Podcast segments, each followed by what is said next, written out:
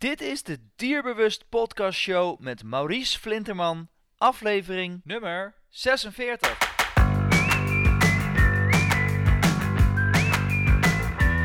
Welkom bij de Dierbewust Podcast Show, waarin je luistert naar experts die je voorzien van de beste informatie, tips en tricks op het gebied van honden.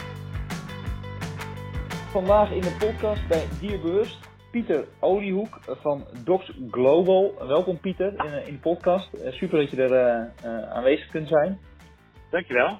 We hebben al enige tijd geprobeerd om contact met elkaar te zoeken en vandaag is het eindelijk zover om, om, ja, om mensen verder te informeren. Want vandaag gaat het echt over een heel interessant onderwerp en eigenlijk de basis denk ik van, ja, van, van elke beslissing die je in de toekomst gaat nemen. namelijk ehm, eh, de diversiteit van de, van de hondenras. En misschien juist Dogs Global. Um, het gaat over het fokken van, van honden. Uh, en met name hoe je problemen gaat voorkomen in de toekomst. Um, doordat je verkeerde honden met elkaar laat, uh, laat samengaan eigenlijk. En dat daar dus de verkeerde pups uitkomen. Kun jij misschien even een noodstop uitleggen, Pieter, waar Dogs Global voor staat? Wat je nou eigenlijk precies doet, zodat elke hondenliefhebber dat begrijpt. Ja, Dogs Global staat eigenlijk simpelweg voor gezond hondenfokken. En je noemde net al uh, de juiste uh, uh, honden vinden die ervoor zorgen dat de nakomelingen gezond zijn. En eigenlijk zit daar juist al meteen een misverstand in verscholen. Want het gaat niet zozeer om de honden die de juiste nakomelingen krijgen, maar die ook voor het ras een, een bijdrage kunnen leveren. En, en daar zit precies de crux en dat is wat Dux Global gaat aanpakken. Want je kan gezonde honden fokken voor één generatie, maar op de lange termijn toch een probleem creëren. En uh, daar, daar wil ik vooral aan werken. Ja, en daar, jij, eh, daar ga je zo wat meer over vertellen. Daar heb je hele algoritmes voor. En, en uh, nou, daar ben je heel lang mee bezig geweest om dat uit te zoeken. Maar ja, wat natuurlijk wel het probleem is, wat elke hondenliefhebber, zeker ik zelf ook zie. Ik, ik heb zelf twee Duitse herders. Nou, dat is natuurlijk een, een ras wat gezien niet echt de allerbeste ras ja, is, zeg maar. Hè, omdat ze veel, veel diverse problemen hebben in het ras.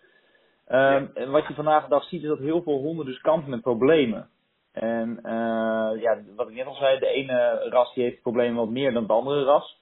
Maar uiteindelijk is het wel heel belangrijk om die problemen te voorkomen. En daar zijn natuurlijk wel wat, uh, nou ja, wat, wat, wat, manieren voor om die problemen, zeg maar, bepaalde rassen uh, te voorkomen. Hè, door ja, de röntgen, et cetera, et cetera. Maar uiteindelijk kun je daar nog steeds niet alles mee voorkomen. Um, kun jij misschien in Jip en Janneke taal uh, vertellen of uitleggen aan, aan degene die nu luistert um, waarom bepaalde hondenrassen tegenwoordig met zoveel problemen kampen en wat diversiteit en intel daarmee te maken uh, hebben? Ja, um, althans ik ga een poging doen. als wetenschapper is dat soms lastig, maar ik heb het vaker gedaan de afgelopen half jaar, dus dat gaat steeds beter denk ik. Moet lukken. ja. Uh, allereerst, ja, de Duitse herder, de media die heeft het voornamelijk over de, de ingefokte problemen. Dus bij de Duitse herden zijn dat die lage eh, achterwerken en waardoor die, dat gangwerk eigenlijk niet, niet uh, lekker meer is. En als je dan een Duitse herder vergelijkt van nu met een Duitse herder van een eeuw geleden, dan zie je ja, die Duitse herder die gewoon nog over een, een drie meter hoge schutting kan springen, bij wijze van spreken. Nou, ik denk niet dat ze dat nu nog voor elkaar krijgen in, met die huidige, met het huidige hoekingen in die poten. Um, en dat is natuurlijk een voorbeeld. Andere rassen die heel veel in de media komen zijn rassen die uh, te platte neuzen hebben, waardoor die, de, de ademhaling minder goed gaat. Maar het interessante is dat eigenlijk dat niet eens het grootste probleem is. Uh, dit zijn de problemen die gewoon het oog springen. En waar jij het nu over hebt, zijn de diverse die, die, die uh, rassen. Ook al zijn ze eigenlijk gezond gefokt in zekere zin. Hè. Ze hebben geen rare extreme um, kenmerken waarop geselecteerd is. En dan toch sluipen er ziektes in. En eigenlijk is dat simpelweg door een hele hoge intiltpercentage. Dus doordat de intilt erg toeneemt, en wat ik soms prettiger in, in Janneke taal vind om te zeggen, omdat alle honden zeer sterk familie zijn van elkaar geworden, dus heel erg verwant zijn aan, aan elkaar, is het eigenlijk ook niet meer mogelijk om individuen te zoeken die, die niet meer verwant zijn en dus geen intilt geven. En intilt, over het algemeen, geeft ziektes. En per ras is dat meestal dan een specifieke ziekte of zelfs twee specifieke ziektes geworden. Die, uh, die het ras dus, waar het ras onder te kampen heeft. En dat geldt niet alleen voor gezonde ras, dus, dus, maar ook in, zelfs de, de, de hoorde ik gisteren op de World Dog Show, hoorde ik daar iemand over praten, dat hij bang was dat er een bepaalde irisafwijking in de, in de mopshond is geslopen. En dat, heeft, dat is echt niet dat ze daarop geselecteerd hebben, weet je, of dat ze daar niet op gelet hebben. Dus het komt puur omdat uh, als je maar een paar honden steeds inzet in de fokkerij, dat zij hun specifieke genetische ziektes met, uh, met zich meedragen. En het, het is even misschien dan belangrijk om te beseffen dat elke hond wel een ziekte bij zich heeft. Uh, sterker nog, zelfs wij hebben een paar genetische ziektes bij ons. we schatten nu iets van vijf, maar het zou zelfs iets hoger kunnen liggen. En daar heb je geen last van als individu, want dat zijn meestal recessieve ziektes. Uh, dus zolang je partner die niet heeft, dan zal je dat nooit merken. Dan zal je nooit nakomelingen krijgen waar dat tot uiting komt. Maar als een heel ras familie van elkaar is geworden, doordat een bepaalde honden dominant zijn geweest in het verleden, um, dan komt hun specifiekers komen opeens bovendrijven. Dus niet zozeer dat een ras ziek wordt, maar de ziektes die binnen het ras zijn, komen als het ware bovendrijven. Als ik daar nog iets aan toe kan voegen. ik ben al heel lang in die monoloog bezig. Nee, maar dat is, dat is goed. Ik, ik zit me af te vragen, uh, want dat is inderdaad, dus jij hebt daar eigenlijk een soort van, jij bent daar een hele tijd mee bezig, laat ik het zo zeggen, Pieter, mm -hmm. om zeg maar dat probleem te gaan tackelen, hè, als, als, als uh, wetenschapper, als, uh, je bent, er, bent daar echt wel heel lang mee bezig. Je hebt daar ook een hele goede YouTube-video over gemaakt, waarin voor de mensen die dat niet helemaal begrijpen, of de mensen die er meer van willen weten, absoluut een aanrader is die ze ook zeker op mijn website delen waarin je eigenlijk uh, stap voor stap ook met voorbeelden gaat uitleggen nou ja, wat er dus nodig is om dit uh, allemaal te, te voorkomen, of grotendeels te kunnen voorkomen. Ja. maar jij hebt daar dus een model voor ontwikkeld. Um, en misschien kun je even kort toelichten um, ja, hoe zoiets eruit ziet en voor wie dat met name interessant is. Ja, um, die, in eerste instantie met name interessant over de rassen die gaan aansluiten. Het, het model is eigenlijk als volgt. Um, bij dierentuinen hebben ze al heel langer hebben ze een, een, een soortgelijk probleem. Ze, ze, hebben daar hele kleine populaties en zijn bang dat specifieke ziektes dan de, de kop op gaan uh, steken. En wat ze daar doen is gewoon zorgen dat degenen die aanwezig zijn, dat ze die veel, want er zijn vaak verschillende soorten genen in de populatie. En die proberen ze allemaal als het ware vast te houden. Die, die, die genen zijn uniek omdat uh, hun, hun voorouders uniek zijn. En per voorouder proberen ze zoveel mogelijk uh, degene van die voorouder uh, ja, door te laten gaan naar de volgende generaties. Dus het algoritme wat ik uh, toepas, zorgt er ook voor dat die unieke genen die nog in de populatie zijn, dat die als het ware geïdentificeerd worden. Dus, en dat wordt heel simpel uiteindelijk een, een, een, een waarde die toegekend wordt aan elk individu in de populatie. dat die dieren niet meer vergeten worden. Dus uh, sommige dieren hebben meer uniek genetisch materiaal van de voorouders dan andere. En als je die kan, kan aanwijzen, dan, dan hebben fokkers een mogelijkheid om te denken van, oké, dus dan in plaats, ik ben nu op zoek naar een nieuwe reu. Uh, laat ik eerst kijken in de dieren die veel unieke vooroudermateriaal in zich hebben. En daarmee zorg je ervoor dat het ras dus wel werkelijk breed blijft. En op de lange termijn voorkom je daarmee dus de intilt en, en hou je het ras gezond. Nou, dat is eigenlijk het grootste probleem. Dat je op een gegeven moment eh, de diversiteit, hè, want daar draait het om, uh, dat die diversiteit steeds, uh, steeds kleiner wordt. Waardoor je op een gegeven moment uh, ja, de kans op, op eigenlijk steeds groter wordt. En in de ja. video leg je dat ook uit met, ik weet niet meer welke ras het was, maar dat er op een gegeven moment van, van één hondenras eigenlijk maar twee unieke voorouders zijn. Ja. Kun je dat nog herinneren? Ik kan wel even ja, zeker. Misschien kun je even uitleggen welk voorbeeld je daar in die, in die, in die eh, YouTube-video geeft. Ja, nou, uh, dat is eigenlijk een manier om aan te geven hoe ontzettend uh, laag, de, de, ontzettend hoog de verwantschap is, is geworden in, in hondenpopulaties. En soms vergelijk ik, kijk, ik, ik kan ook zeggen, een, een ras is 80% divers en 20% um, niet divers, oftewel verwant geworden. Maar dat, die percentage, dat zegt mensen nooit wat. Dus het is veel makkelijker om te denken, uh, we, we, werken eigenlijk nog maar met twee honden. Dus de diversiteit in de huidige populatie is hetzelfde als je met twee honden zou beginnen en die laat je met z'n tweeën uh, de, de 4000 nakomelingen krijgen, bijvoorbeeld. Dan begrijpen ze meteen dat al die nakomelingen allemaal broer en zus aan elkaar zijn. Dus uh, als je dat dan even omrekent, het, het, uh, het verwantschapspercentage in die populatie, een broer-zus combinatie, is 25%. Diversiteit in die populatie is 75%. Maar het is veel makkelijker om te zeggen, de verwantschap is zo hoog, als je, net als je zou beginnen met twee honden. En dat is inderdaad in sommige gevallen uh, het geval. En, en, er zijn veel, de, analyses die ik nu doe op verschillende hondenpopulaties, is soms zelfs hoger dan broer-zus. Dus dat er eigenlijk nog minder honden over zijn dan, dan twee oorspronkelijke honden uh, in termen van diversiteit. Dus in de video heb ik het over, uh, en daar noem ik dan Founder Genome Equivalence, uh, FGE, dat wordt dus ook vaak in dierentuinen gebruikt. Maar dus de aantal honden die net zoveel diversiteit in zich hebben als de hele huidige populatie. Ook al is die populatie soms 20.000 dieren, zoals bij de toller bijvoorbeeld. dus is de hele, die hele populatie is helemaal niet zo zo divers. En, en zou je die eigenlijk opnieuw kunnen starten met uh, twee verschillende, met twee nieuwe uh, onverwante honden. Dus dat probeer ik uh, aan te duiden, hoe, laag die, hoe, hoe hoog die verwantschap is geworden in die populatie. Ja, je ziet dus, een paar keer zoeken, sorry, je ziet een paar keer zoeken naar diversiteit of verwantschap, maar eigenlijk is dat hetzelfde. Hoe hoger de verwantschap, hoe lager de diversiteit en andersom. Dus ja. vandaar dat ik soms switch maar voor de luisteraar is even goed om te weten dat het eigenlijk hetzelfde ding is. Als je over lage diversiteit hebt, heb je meteen ook dus over hoge verwantschap of een hoge familiegraad, zo zou je het ook kunnen noemen. Ja, waardoor je dus heel snel de kans dat je dus inderdaad intilt hebt. Uh, dat, ja. dat dus uh, ja, broer uh, met moeder of nee, iets in, in, die geest zeg maar ja, met elkaar gekruist wordt, waardoor je dus uiteindelijk sneller problemen krijgt. Want, uh, ja. om, om, want, want, welke gegevens heb jij, zeg maar, welke gegevens gebruik je dan van een bepaalde ras? Want dat zal best wel lastig zijn, want je had het net over unieke uh, uh, genetisch materiaal, wat, wat, wat de, de, ene hond zeg maar, meer heeft dan de ander. Hoe, hoe, bepaal je dat?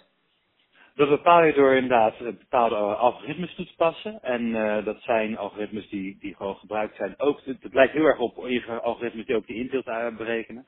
Maar wat je daarvoor nodig hebt, is een complete dataset. Um, en de dataset houdt in, uh, we hebben alle honden, wie zijn daar de ouders van, dus de vader en de moeder, tot aan de eerste honden die uit het ras zijn gesticht. En dat zijn er bij honden soms maar uh, 20 tot 25 uh, exemplaren. En die worden vaak de founders genoemd. Je zou ze ook de stichters van het ras kunnen noemen. Maar dat zijn de eerste voorouders die toen nog onverwant waren en waar het ras ooit mee begonnen is. En omdat er ras een gesloten populatie is, is er heel vaak eh, niet nieuw materiaal in het ras gebracht.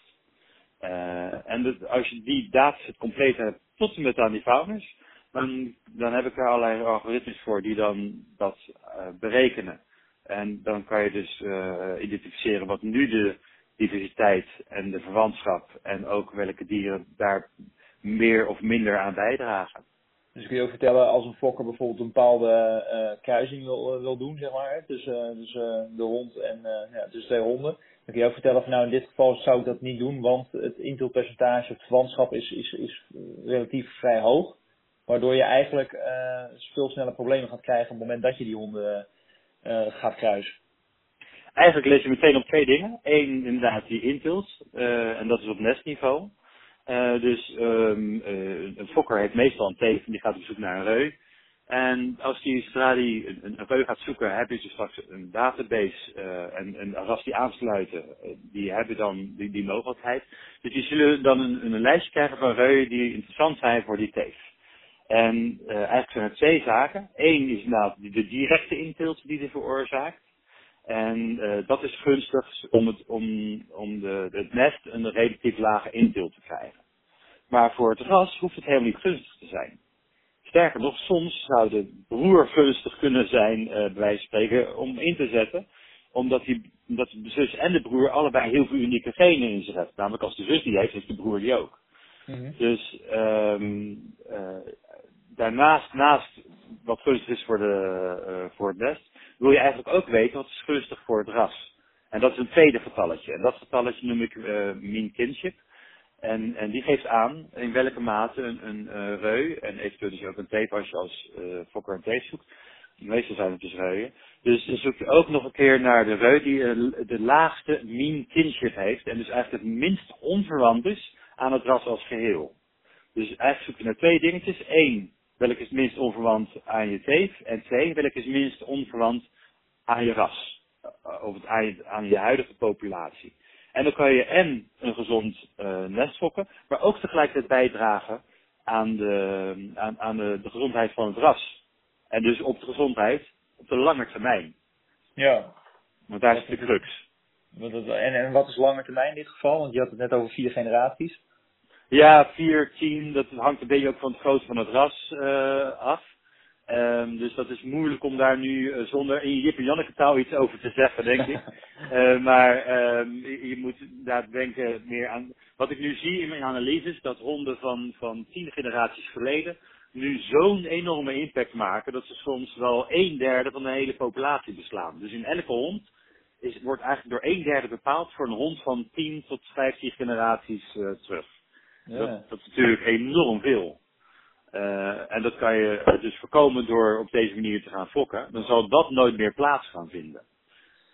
Maar is er dan, kun je dan ook gelijk het verband leggen dat op het moment dat je op die manier gaat fokken en je dus rekening houdt met die twee uh, zaken die je net uh, hebt toegelicht, Um, is het dan ook zo dat je kunt zeggen dat je dus uh, ja, meer ziektes en meer problemen gaat uitsluiten? Kun je dat ook wetenschappelijk ja. aantonen? Of?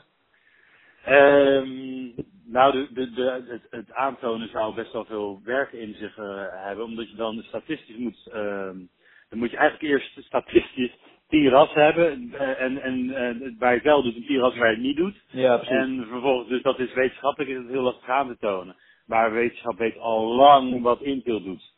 Dus de, dan is 1 plus 1 is gewoon eenvoudig 2. Ja. Uh, dus als je zorgt dat je Intel niet uh, vreselijk omhoog uh, laat gaan in de komende generaties, is het dus heel logisch dat je dus ook de ziektes vermijdt. Dus daar, daar is genoeg, genoeg wetenschappelijke uh, ja, basis voor om, om dat gewoon te durven zeggen van ja, dat hoeven wij niet nog een keer te bewijzen. Intel is gewoon slecht. Als je Intel voorkomt, is dat dus goed. Ja. Nou, en het mooie van het model is natuurlijk, op het moment dat je, hè, je, je, je hebt, uh, dat zei we even in het begin toen we elkaar spraken, je hebt niet voor niks Docs Global genoemd. Hè. Je wil echt global, ja. wereldwijd uh, wil je dat gaan aanpakken. En het ja. mooie is natuurlijk wel dat voor een fokker die bijvoorbeeld hier in Nederland uh, inderdaad een hond zoekt, wellicht heel makkelijk al zijn contact kan uitleggen via het model wat jij ontwikkeld hebt. Ja, de, de, de, informatie is daarbij belangrijk. Uh, er zijn twee redenen. Allereerst wil ik natuurlijk inderdaad voor alle rassen zijn, dus dat is uh, global. Maar heel veel rassen worden inderdaad ook over verschillende landen gefokt. En het komt dus heel vaak voor, de, de, de, het filmpje wat je net over had is over de Leonberger. Die populatie is gemiddeld geanalyseerd.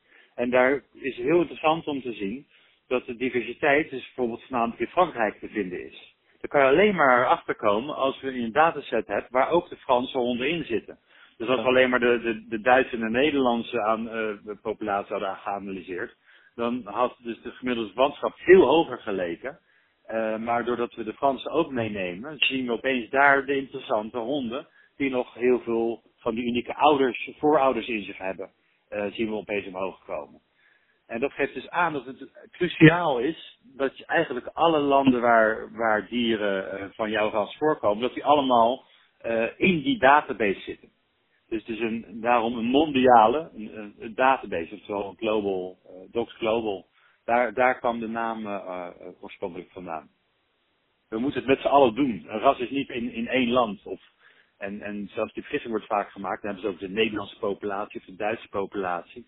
Maar in de analyse blijkt heel duidelijk dat er eigenlijk uh, sommige uh, populaties over verschillende landen zijn uitgesmeerd. Sommige uh, familiegroepen, zeg maar. Je kan helemaal niet spreken over een Nederlandse populatie, omdat een hond in Duitsland soms veel meer verwant is aan een bepaalde hond in Nederland.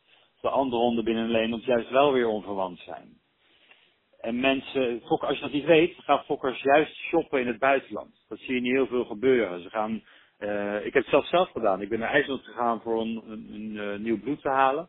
Toen ik een analyse deed, bleek die hond helemaal niet onverwant te zijn. Had ik net goed in Nederland kunnen blijven. Okay. En dat weet je niet. Nee. Dus je hebt echt die, die, ja, daar kom je alleen achter als je echt die, die hele database uh, hebt en dan die analyse doet. Dus dat was voor mij ook verbazend die tijd. En dan is het natuurlijk zo dat je pas die problemen uh, die je uh, gaat voorkomen, nou, dat is uh, natuurlijk niet te meten. Want in principe als je de goede kruising doet, dan ga je dus problemen in de toekomst, ga je sowieso ga je voorkomen. Maar ja. dan is het ook pas over een bepaalde generatie lang. Dus het is ook echt iets dat, waar, ja, waar een fokker en, en, en, en, en een vereniging zeg maar van een hondenras, die moeten dus echt het, het goede verhaal begrijpen en geloven om, om hier aan mee te doen. Ja, klopt. Ja. Mensen hebben heel vaak nog het idee dat als je gewoon nu intilt voorkomt, dat het ook goed komt. En dat, daar zit dus die, dat spanningsveld, want dat is dus helemaal niet zo. Intilt vermijden heeft wel op zin voor het nest, maar niet voor de populatie. Daarom dus die, inderdaad die, die twee getallen waar je eigenlijk naar moet kijken. De intilt van het nest, maar ook dus de verwantschap van het dier uh, ten opzichte van de hele populatie. En uh, dat is even een nieuwe manier van denken. En dat, dat ja, zelfs heel veel, al, al neem ik een willekeurige professor van een, uh, van een universiteit, dan zal die zeggen, joh, je moet gewoon intilt vermijden, komt het goed. Dus het is helemaal niet raar dat dit voor fokkers en, en voor uh, ook niet bekend is. Daar kunnen ze eigenlijk ook vaak niks aan doen. De, die informatie is, uh, is tot voor kort eigenlijk nauwelijks uh, verspreid. Want hoe komt het dat jij hier achter bent gekomen? Hoe, hoe, zeg maar, want deze informatie, die, nou ja, daar ben jij met name mee naar buiten gekomen. jij hebt ook echt een model ontwikkeld. Dus waarom is jouw model daarin anders dan wat er al zeg maar, dan de huidige modellen die worden gebruikt om bijvoorbeeld diversiteit of althans intil te voorkomen? Um, ik, ja, ik heb het model natuurlijk niet helemaal ontwikkeld. Wat ik eigenlijk vooral doe, is wat er bij dierentuinen gedaan wordt, uh, aanpassen uh, naar hondenrassen. Uh, dus, dus binnen dierentuinen wordt dit eigenlijk al uh, toegepast, maar daar, kunnen, hebben ze veel meer direct de mogelijkheid om, um, om te, ja, ze hebben de macht om te zeggen, ik wil dat dat dier naar die dierentuin gaat en die combinatie moet gemaakt worden die, die macht hebben we als, uh, als, als fokkers niet. Uh, want elk fokker is uiteindelijk zelf verantwoordelijk en zal zelf zijn keuze maken. Uh, ik ben hier opgekomen omdat ik heel veel analyse heb gedaan ook. Ik, ik optimaliseer eigenlijk voorheen, en doe ik nog steeds al trouwens, ik optimaliseer fokprogramma's voor dierentuinen zelf. Dus er is een bepaalde theorie die is bekend. En, en als, als onderzoek heb, ik, heb ik me gericht op hoe kan je nou ervoor zorgen dat je het nog beter doet dan wat de dierentuinen nu doen? Dat was eigenlijk mijn, mijn vraagstelling op een gegeven moment. En in mijn hart ben ik een hondenmens. Ik, vanaf mijn veertiende ben ik met honden bezig. Dus terwijl ik daarmee bezig was, was ik het gelijk aan het nadenken over honden. Dus ik, in mij komt eigenlijk een, een unieke uh, hoeveelheid van kennis samen. Ik, heb, uh, ik ben gepromoveerd aan de, aan de in Wageningen aan de vakgroep Fokkerij Genetica. Dat zijn de, de veetelers, zeg maar. Dat zijn de mensen die de, die de landbouwhuisdieren uh, verbeteren en daar uh, diversiteit van houden, maar vooral op productiekenmerken werken. Ik ben me met dierentuin gaan bemoeien en ik ben nog een keer iemand die de hondenwereld kent. En die unieke combinatie maakte dat ik eigenlijk begreep, dit is nodig. Um, en, en daarom uh, ben ik, ja, is het bij mij eigenlijk naar buiten gekomen, denk ik. Door die, door die combinatie van eigenlijk drie vakgebieden in, mij verenigd. En daardoor komt het eigenlijk ook dat andere mensen het soms niet in de gaten hebben. Veetelers, die denken vanuit de veetelermanier. Uh, de uh, hebben veel meer een wildpopulatie achtergrond. En uh, hondenmensen die denken ook weer op een andere manier. Dus door die combinatie dacht ik van, hé, hey, uh, veetelers zeggen bijvoorbeeld dit. Maar dat gaat door honderden mensen wordt het verkeerd opgepakt. Bijvoorbeeld, um, voor een veeteler is het kruisen van rassen iets wat je op, op grote schaal doet. Uh, maar als inkruisen van andere rassen uh, door honden mensen worden geïnterpreteerd, geïnterpreteerd, dan denken die meteen, oh, dat doen we een proefnestje. Dat zijn hele andere manieren van nadenken. Ja. En daarbij heb je een soort communicatieprobleem, dat als het gevaar bestaat. Uh, en ik zie meteen waar, waar dan zeg maar de, de verschillen in denken zijn. En denk ik, oké, dus als we dit willen bereiken, moeten we eigenlijk dat en dat en dat doen. En zo kwam ik op mijn model. En uh, heb ik dat, uh, heb ik dus die mean kinship wat in dierentuin al wordt toegepast, heb ik getransformeerd naar een idee van, oké, we hebben, een, dat moeten we in een lijst doen, in een groene lijst en een gele lijst en een oranje lijst, waarbij de groene dieren, de dieren zijn die je prefereert om te gebruiken, de gele lijst meer neutraal, en de, andere, de, de, de oranje lijst waar je eerder bij weg wil blijven. Dat is een manier van, van het naar fokkers brengen van mean kinship. Uh, omdat als ik de kinship ga uitleggen, ja, er zit dus fokker ook niet op te wachten. Die willen gewoon een simpel advies hebben.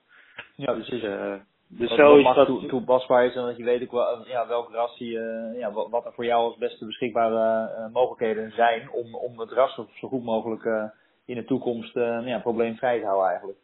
Precies, want als ik zeg maar alleen maar McKinsey zou geven, dan komt er één hond komt er weer beter uit dan een andere. En uh, vervolgens gaat iedereen naar die hond rennen en dan wordt die hond weer dominant in de populatie. Dus, Ja. eh, dus, dus dat moet je ook voorkomen. En op, op die manier dacht ik me, oké, 100 mensen denken zo. Eh, dit model wat op dit moment het meest interessant is eh, van alle modellen.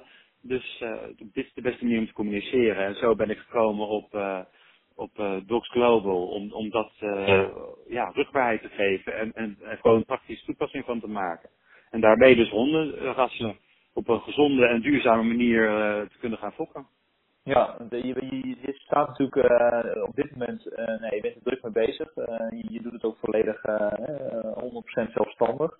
Het staat nog wel in de kinderschoenen, maar je, je bent al heel druk bezig om ja, een aantal rassen al, zeg maar, eh, ja, hoe zeg je dat, introduceren in je model. Ja. Dus eh, Ja. je past het toe op bepaalde rassen. Ja. Ehm, eh, is dat voor jou dan ook, is het voor elk ras mogelijk? Want ik teruggaat naar de voorouders je hebt zeg maar de alle, alle voorouders van, van een bepaalde ras, dat je erachter komt dat bepaalde rassen gewoon heel weinig diversiteit in het, in het ras hebben. Althans heel weinig verschillende voorouders, zeg maar. Ja, Ehm, hoe ga je daarmee om? Ja, nou bijvoorbeeld wat ik net zei bij de Leonberger, de, de analyses in, incorporeren ook meteen een eh, analyse over wat de toestand is van het ras op dit moment. Ja. Eh, voor de, bijvoorbeeld de Leonberger is een groot ras, ehm, om, om daar met ehm, inkruisen aan te komen. eh, dat, dat zal nauwelijks opschieten. Dat moet dan op zo'n grote basis gebeuren, want er zijn al iets van, getal heb ik even niet voor me, iets van een paar duizend Leonbergers minimaal. Eh, en dan zou je dat op grote schaal moeten doen. En het is niet nodig. Want uh, Leon Bergers, zoals de Universiteit in Frankrijk. Toen ik de wetterhoenpopulatie analyseerde, merkte ik daar dat er zo weinig verschillen nog zit in de, uh, in de verwantschap tussen dieren. Dat die methode van McKinship, die groene lijst, gele lijst, oranje lijst, in ieder geval geen kwaad kan en ook te prefereren is boven de huidige praktijk, maar dat niet voldoende is. En het interessante is dat uh, er zijn twee verenigingen voor de wetterhoen. En één vereniging was al om, om inkruisen te gaan doen. Uh, maar door mijn analyse is de andere vereniging nu ook uh, overtuigd. Want ik kon gewoon in getallen laten zien. Kijk, we zitten zo laag en er is ook geen uniek bloed meer te vinden ergens in een deelpopulatie. en tegelijkertijd is het zo laag dat je echt wel iets moet gaan doen. Dus de getallen overtuigen de mensen van Oké, dus inderdaad, we kunnen er niet omheen. Als we gezond moeten blijven fokken, moeten we dus aan inkruisen uh, gaan denken. En op het moment dat je inkruist, is de volgende stap, uh, dat als je die helemaal gekozen hebt, je gaat inkruisen in het ras, die zullen meteen een lage min kinship hebben. Dus dan kan je meteen overgaan op het andere model op de langere termijn, om die diversiteit ook weer vast te houden. Het gevaar is namelijk heel groot met inkruisen, dat mensen iets hebben, ja, maar die hond ziet er toch niet helemaal mooi uit, laat het niet gebruiken. Uh, ondanks dat ze zelfs weten uh, dat ze misschien wel of niet een ander ras aan de, uh, gedeeltelijk ander ras aan de basis zit. Maar op het moment dat je dat weer in getallen aan kan brengen, zal kindjes die dieren dus weer, weer laten prefereren, kunnen mensen daar weer gebruik van maken. Dus uiteindelijk uh, zou je voor elk hondenras eigenlijk kunnen zeggen dat als je je model toepast, dat je uiteindelijk ervoor kan zorgen dat er dus ja, een oplossing is voor elke fokker om zeg maar weer een, een hond te, te, laten kruisen die uh, nou ja, genetisch gezien uh, gezond eruit zou moeten kunnen komen.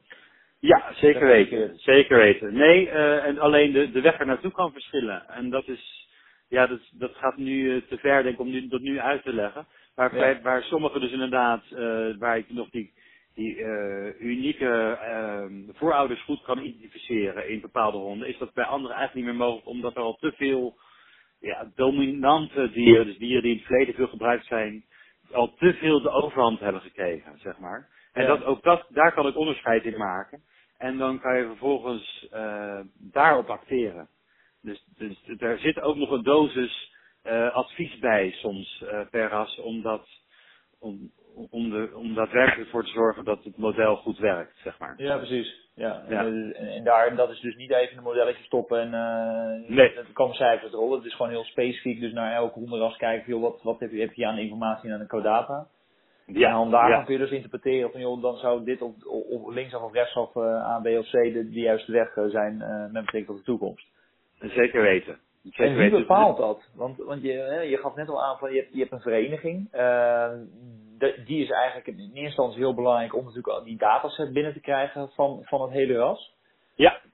Um, Maar uiteindelijk zal de fokker natuurlijk per, uh, ja, de fokker zelf bepaalt denk ik de kruising uh, die die zelf wil gaan, gaan, gaan, gaan opzetten, zeg maar.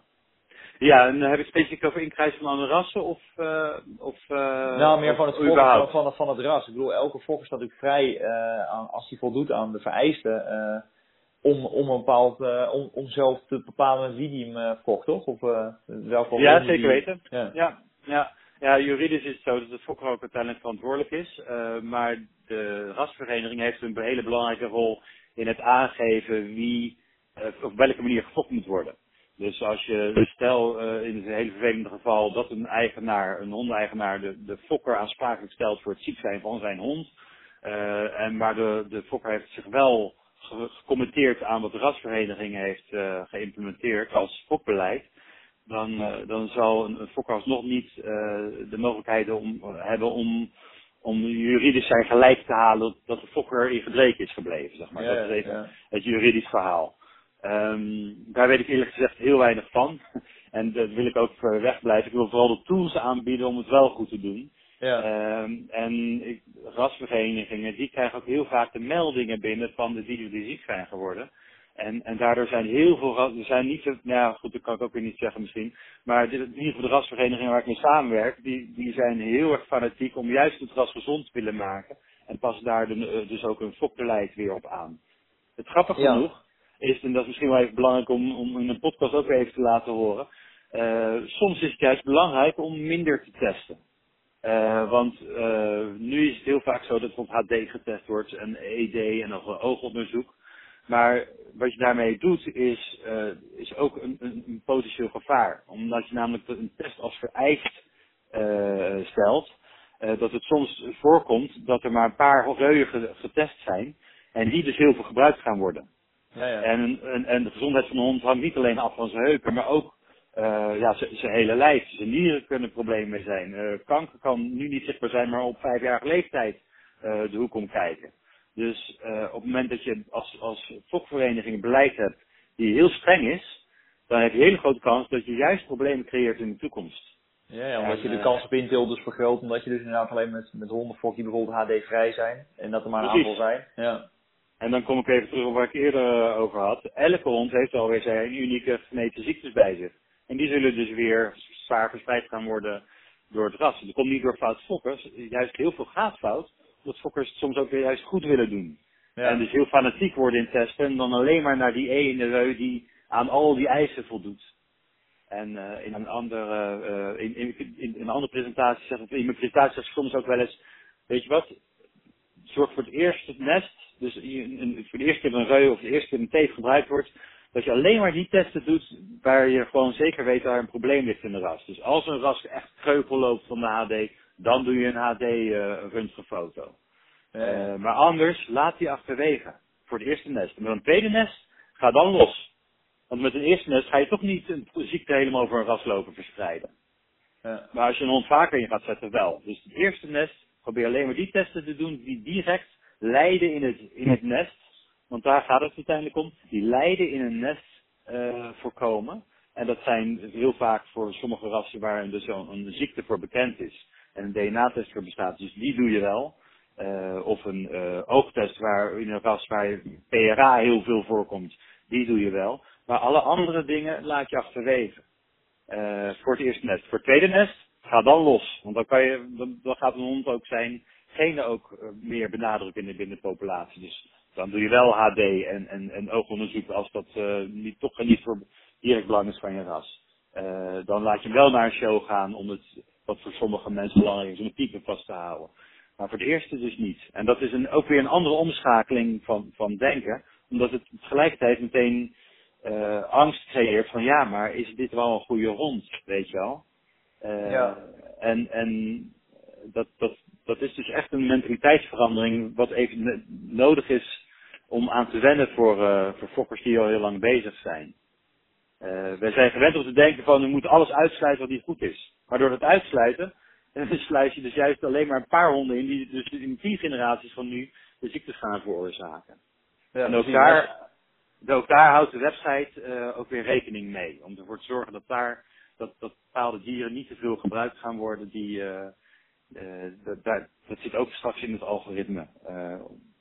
om, om dus de gezondheid van het ras ja, te waarborgen is een verkeerd woord, want dat kan ik nou natuurlijk niet waarborgen, maar wel te maximaliseren zou ik het noemen.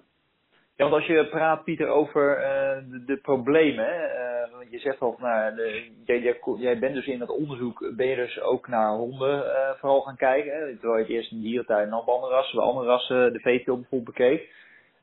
Hoe concreet zijn die problemen nu, zeg maar? Want je zei zelf, of ja, de meeste mensen kijken naar uiterlijke problemen. Hè? Dus een hond die naar het krom loopt van de HD of, of die neus die, die, die, die, die, te kort is.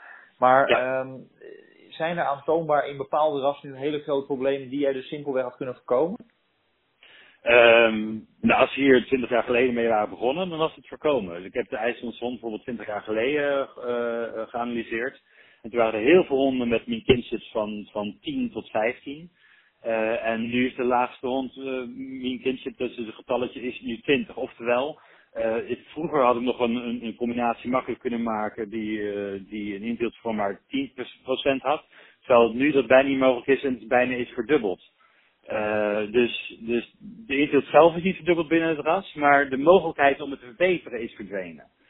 Um, en, en als we toen al meteen hadden ingegrepen en die dieren heel vaak hadden ingezet, dan had, had die verwantschap in plaats van lichtelijk toegenomen, want heel veel is nou ook weer niet toegenomen, maar had hij zelfs zwaar gedaald.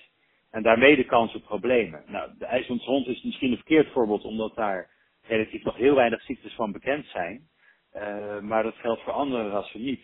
Uh, het, daar, dat gezegd hebbende, daar is ook meteen een tweede probleem aanwezig. Want heel veel ziektes worden gewoon niet gemeld. Uh, de ziek, een persoon komt met zijn vast bij de dierenarts. Met de bij de dierenarts is ziek geworden. Uh, gaat nog een keer over op het kopen van hetzelfde ras. Want het is zo'n fijn en leuk ras. We hebben van die hond gehouden. Weer ziek uh, en, en ja, ze stappen over. En er is eigenlijk nog, nu nog niet echt een systeem wat dat goed bijhoudt. Dus dat, dat, ja, het gaat in de vergetelheid. Heel veel ziektes zijn nu in de vergetelheid. Maar de wetenschappelijke publicaties, die zijn er wel degelijk. Um, en dat houdt dus wel in dat het daadwerkelijk gebeurt. Er zijn, het is gewoon algemeen nu bekend, heel veel hondenrassen zijn ziek. Maar de werkelijke cijfers, daar zou ik man niet voor in, duur, in het vuur durven steken. En ik weet dat het een stuk erger is dan dat wij weten. Omdat je simpelweg die getallen niet, uh, niet boven tafel krijgt. Je hebt geen meldingsplicht bijvoorbeeld. Uh, de, niet dat ik daarvoor ben hoor, maar als je dat zou hebben, denk ik dat de, de cijfers wel een stuk uh, hoger zouden zijn dat je nu, nu zou, zou zien. Uh, en je zou ook eerder dan kunnen signaleren dat er een probleem is. En, en Pieter, ja. want als je dan hebt over registratie, althans niet registratie, maar zeg maar pro problemen die een hond heeft te identificeren. Hè? Want je zegt al van ja, het gaat met name om de data van al die rassen. Maar stel dat je van een bepaalde ras de data hebt hoe kunnen de fokkers slash hondenliefhebbers die een bepaalde ras hebben en bijvoorbeeld met tegen bepaalde problemen aanlopen, hoe kunnen zij dan bij jou terecht om zeg maar dat soort gevallen te melden? Want die zijn wel belangrijk hè, voor jouw model ook om, om die gevallen te melden, toch? Ja, ja zeker weten. Um, het is wel zo dat ik, uh, ik, ik, ik kan alleen maar acteren op het moment dat ik uh, nou, dit moet ik eerst even voor uitleggen. Het, het belangrijkste wat er eerst moet gebeuren is dat, dat dat diversiteitslek dichten, zeg maar. Dus dat wat er nu niet gebeurt, te zorgen dat die, die unieke genen van die bepaalde voorouders worden vastgehouden binnen de populatie. En niet nu, wat nu gebeurt, wegcijpelt. Dat moet eerst gebeuren. En om dat voor elkaar te krijgen, hadden we dus zo'n hele dataset nodig waar we het net over hadden, die over alle landen, uh, waar alle landen zeg maar in de database zitten. Um, en dat lukt me niet om dat meteen voor alle rassen in één keer te doen. Dus uh, de, alleen de, de rassen die mij, zich nu bezig bij mij aanmelden en die dataset kunnen leveren, daar kan ik meteen ook uh, de, de website uh, toegankelijk maken om, om meldingen te maken van ziektes bijvoorbeeld. Of ja. mogelijkheden geven aan fokkers om die dieren te vinden en om de juiste combinatie voor een reu of steef te zoeken. maar de rassen die, die nog niet op de database, in de database zitten, daar kan ik op dit moment natuurlijk dat ook nog niet voor, voor bieden. Uh, dus dat is een, een kwestie van een paar jaar, denk ik misschien. Uh, maar het kan heel hard gaan als heel veel rassen zich aan gaan melden. En het zijn nu voornamelijk de Nederlandse rassen die ik nu uh, ondersteun. En dat zijn ze nog niet allemaal, maar de eerste drie die, die gaan met mij samenwerken. En die staan dus ook ja, niet zichtbaar, maar wel al in de database van mijn website. En daar, daar zou als een fokker daar of, of een eigenaar daar naartoe zou willen gaan, dan kan hij zijn eigen hond vinden, eventueel een fotootje uploaden. Uh, en daar heeft ook een melding maken dat hij helaas overleden is bijvoorbeeld. Dat, dat gaat op, op heel korte termijn plaatsvinden voor een paar Nederlandse rassen. als jij bijvoorbeeld een, een, een doberman hebt, die zit, daar heb nog geen enkel contact mee met die vereniging bijvoorbeeld. Dan is het voor jou op dit moment helaas nog niet nuttig om, om mijn website te bezoeken. Behalve misschien om je op de nieuwsbrief te, te abonneren, zodat je weet welke rassen er nu weer bij komen de komende maanden. Ja, en je zit dat, meer in, in het model uh, wat je hebt en, en, en hoe je die zeg maar, nou ja, om zeg maar wel bekend te maken, ook bij die fokkers en, en bij die rasverenigingen, et cetera. kan dat natuurlijk heel, heel zinvol zijn. Ja. Ehm, want ehm, je bent dus nu met, met die partijen bezig. die kunnen het nu zometeen wel gaan uploaden. Maar is het dan voor jou niet heel erg lastig um, om zeg maar, stel dat een hond komt te overlijden van, van een, uh, misschien moet je dat model, dus misschien heb je dat model niet helemaal helder voor jezelf ook. Uh, maar stel dat, dat, dat mijn hond komt te overlijden. Ik heb een Duitse herder en die overlijdt, uh, nou ja, vrij recent weten mensen die mij al langer volgen dat mijn, mijn oudste Duitse herder een maagkanting heeft gehad. Stel dat hij mhm. daaraan komt te overlijden en ik voer dat in. Ehm, mag jij daar met jouw model daar wel echt conclusies aan verbinden? Want ik kan me voorstellen, je hebt bepaalde ziektes die misschien wel zijn gekomen doordat bijvoorbeeld een hondenliefhebber zijn hond uh, verkeerd verzorgd heeft. Hè, bijvoorbeeld verkeerde voeding uh, jaar in jaar uit heeft gegeven. Of uh, nou ja, ik noem maar wat. Begrijp ik bedoel? ja, zeker weten. Zeker weten. Dus hoe kun je daar conclusies ja. aan trekken van een, een, een overlijding die ergens door plaatsvindt, zeg maar? Ja, ja. Nou, de reden waarom ik überhaupt heel weinig over dit, want het is een, inderdaad een, eigenlijk een heel ander topic, maar tegelijkertijd even, bijna even relevant. De reden waarom ik daar nauwelijks tot nu toe over gehad heb, is het volgende. Uh, is weer dat diversiteitslek, om die, om die kanker in de toekomst te voorkomen. Uh, maar uh, als we, de volgende stap is precies dit inderdaad. Sommige rassen hebben al problemen en zijn al ziek. En waar je het nu over hebt is, als een hond ziek is, betekent nog niet dat het een genetische basis heeft. Nee, exact. En dan, en dan kom je op het terrein en uh, op, waar, waar zeg maar de, de veefokkerij heel goed in is, op het terrein van fokwaardeschatting. Um, en fokwaardeschatting doet precies dat. Die zorgt ervoor dat je gegevens betrouwbaar uh, genoeg zijn om daadwerkelijk een, het genetische signaal eruit te filteren, als het ware. Uh, als je genoeg gegevens hebt, kan je op een gegeven moment zien, hé, hey, dat is wel steeds uh, binnen die familie dat dat plaatsvindt. En dan kan je als het ware de genetische component van, alle, van, van, het, van het ziektebeeld binnen het ras, kan je als het ware gaan identificeren. Um, daar hoort ook het woordje erfelijkheidsgraad bij. Die geeft aan uh, dat het belangrijk is um, uh, dat je weet in welke mate een ziekte uh, veroorzaakt wordt door de, door de genen. En ja. dat, dat is, ja, misschien moeten we daar nu niet te lang over hebben, dus we kunnen beter een tweede podcast over starten, want dat ja. is echt een onderwerp op zich. Uh, wat ik wel kan doen, ik, ik heb onlangs een stukje geschreven, de trom, komt het geluid van de trom of de trommelaar. Uh, want een, uh, en dat, dat, dat houdt in, uh, is een, een ziekte, wordt het veroorzaakt door degene of wordt het veroorzaakt door de omgeving? Het is nooit het een of het ander, het is altijd een samenspel. Maar statistisch kan je er wat aan doen. En die, de, die, de, de naam daarvoor heet fokwaardeschatting. En dat is ook wat wij inderdaad doen. Dus ik, ik ben ook inderdaad ingehuurd daadwerkelijk om, om, om te doen voor uh, twee rassen. En um, dat is uh, de bedoeling om inderdaad kanker dan uiteindelijk ook weer een ras uit te drijven als het er al in zit. Uh, ja, wederom, misschien moeten we daar niet te lang op ingaan, omdat het uh, weer een, een, eigen dynamiek en een eigen uitleg uh, verdient ook. Ook verdient. Ja. Het verdient echt even de aandacht. Snap ik. Dus, uh, Pieter, dan, dan, een andere vraag, want uh, dan gaan we een beetje afronden, want anders wordt het ook te lang. Um, ja. Ik wil, ik wil, ja, anders dan, dan wordt het misschien te lang. Um, als je nou kijkt, uh, ik kan me voorstellen, ik heb dan net een, een pub aangeschaft. ik weet dat het vrij lastig is om nou ja, een goede pub zeg maar, te vinden. Hè? Een goede fokker slash, ja, waar, waar let je nou eigenlijk op?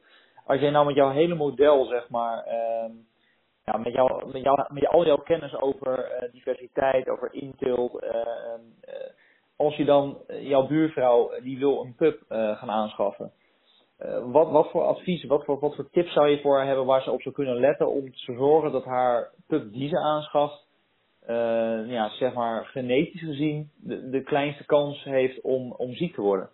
heb je daar tips voor? Uh, ja, denk het wel. Um, maar dat zijn nou niet tips die uniek zijn. Die, die zal bijvoorbeeld de Raad van Beheer ook wel zeggen. Zorg dat je je pub koopt via een rasvereniging die serieus bezig is met de diversiteit hoog te houden en uh, ook letten op ziektes. Uh, maar dan is het inderdaad ook weer van belang dat ze daar weer niet te streng op zijn. Want anders ben je eigenlijk aan het helpen om, om uh, om het ras uiteindelijk op de lange termijn ziek te maken. Um, maar op de korte termijn kan het voor jouw pup geen kwaad. Dus als je heel egoïstisch zou denken en je wil zo gezond mogelijk een pup, dan is het eigenlijk gunstig om te denken, zoek de, de, de, de pup waar de fokkers zoveel mogelijk testen hebben gedaan, bij wijze van spreken. Um, maar ja, dat is niet eerlijk naar een ras toe. En heel veel pub-eigenaren zullen een pup hebben gekozen juist omdat ze van een ras houden. Dus dan, dan uh, zal hun moraal waarschijnlijk toch ook zoeken naar, oké, wat als bijdrage wil aan een ras, dan kijk je naar de vereniging die uiteindelijk ook het meeste inzet voor het ras en daarmee dus, uh, ja, waarschijnlijk op een website zullen laten zien, uh, wij, wij willen diversiteit binnen het ras hoog houden en wij doen daar dit en dat en zo en zo voor. Dus er nog maar weinig verenigingen zijn die al werkelijk zeggen, wij willen uh, aan, aan Mean Kinship en, uh, werken en wij doen mee aan Docs Global op dit moment. Maar dat is in ieder geval iets waar ik van zou zeggen, kijk naar de rasverenigingen en kijk of zij een actief beleid hebben op behoud van diversiteit en in de gaten hebben dat ze specifieke ziektes vooral aan moeten pakken die, die binnen hun ras veel voorkomen. Als ja. ik daar nou iets mag toevoegen, uh, wat, wat bijvoorbeeld heel vaak gebeurt in de media, wat ze zeggen, een ras heeft heel veel ziektes. En dat is heel belangrijk om te beseffen, als een ras heel veel ziektes heeft, is het vaak zelfs goed voor een ras. Want dat betekent dat er niet één ziekte heel erg dominant is geworden. Het is heel belangrijk om, als je een ras uitzoekt, om te kijken welk ras, welke ziekte specifiek is aanwezig. Welke ziekte komt heel veel voor. Overheerst, ja. Overheerst, ja. Want een, een aanwezigheid van een ziekte, dat zegt niks. Maar hoe vaak een ziekte voorkomt, daar gaat het om. Dus als raseigenaar, je zoekt een hond, eh, ga naar de vereniging, kijk en, en informeer je op het internet. Is er één ziekte die heel veel, of twee ziekten die heel veel voorkomen? En dan ga je daar vervolgens op zoek naar een fokker, die vooral naar die ziektes uh, heeft gekeken om die te voorkomen. Uh, dat is denk ik de beste tip die ik kan geven. Ja, super. Hartstikke bedankt voor je tips. Um, dan nog één laatste. Um, want uh, jij bent met, dat, nou, met je bedrijf start, Dogs Global. ben je hard aan de weg aan het timmeren. Um, goede geluiden, dus is super, want ik vind het erg leuk wat je aan het doen bent. Erg goed ook. maar er zijn natuurlijk meer mensen die, net als ik zeg maar, mensen interviewen. Maar ook fokkers die bijvoorbeeld wat voorlichting willen geven die jou uit kunnen nodigen. Voor bijvoorbeeld een seminar, webinar en presentaties. Um, dan kunnen ze bij jou terecht, hè? Voor dat soort ja, zaken. Ja, ja, ik moet daarbij zeggen trouwens, want ik, ik ben niet alleen maar een Dr. Global meer. Er zijn echt een team. Dus uh, zowel op de wetenschap heb ik, uh, werk samen met iemand, uh, de management werk ik samen met iemand, de ICT-kant doe ik met een paar mensen. Dus het is niet meer alleen ik. maar ik zal degene zijn die in, over het algemeen de praatjes zal verzorgen in dat geval. en dan is het gewoon een kwestie van ga naar de website, daar is een contactformulier. En, dat is dus www.docglobal.com. En dan kan je vragen, ook voor seminars, maar ook andere vragen, kun je altijd bij terecht. En dan, dan word je vanzelf door mij of door iemand anders te woord gestaan. Super Pieter, ik wens je in ieder geval heel veel succes met, met je bedrijf. En Dank hopelijk dat ik jou over een half jaar nog een keer mag interviewen, dat je er al heel veel rassen in hebt staan. Dat zou Lijkt me hartstikke leuk. Ja. Zeker weten. Gaan we doen. Pieter, het beste en hopelijk tot snel. Tot snel. Oké. Okay. Dank je. Groetjes. Hoi hoi. Bedankt weer voor het luisteren naar onze podcast. Dit keer met Pieter Oliehoek van Docs Global. Wil je meer weten komen over Pieter? Ga dan naar dierbewust.nl slash 46. Ik herhaal dierbewust.nl slash 46. Wil jij in de toekomst op de hoogte gehouden worden van meer van dit soort interessante, waardevolle podcasts? Alles waar je alles te horen krijgt over honden? Ga dan naar onze website en word lid van onze community dierbewust.nl. En zorg dat je lid wordt van onze community, zodat jij alle podcasts kunt naluisteren, kunt downloaden, kunt terugluisteren. En ons natuurlijk ondersteunt, zodat we nog meer van dit soort waardevolle dingen kunnen maken voor jou. Ik hoop je volgende keer weer erbij te hebben en tot snel.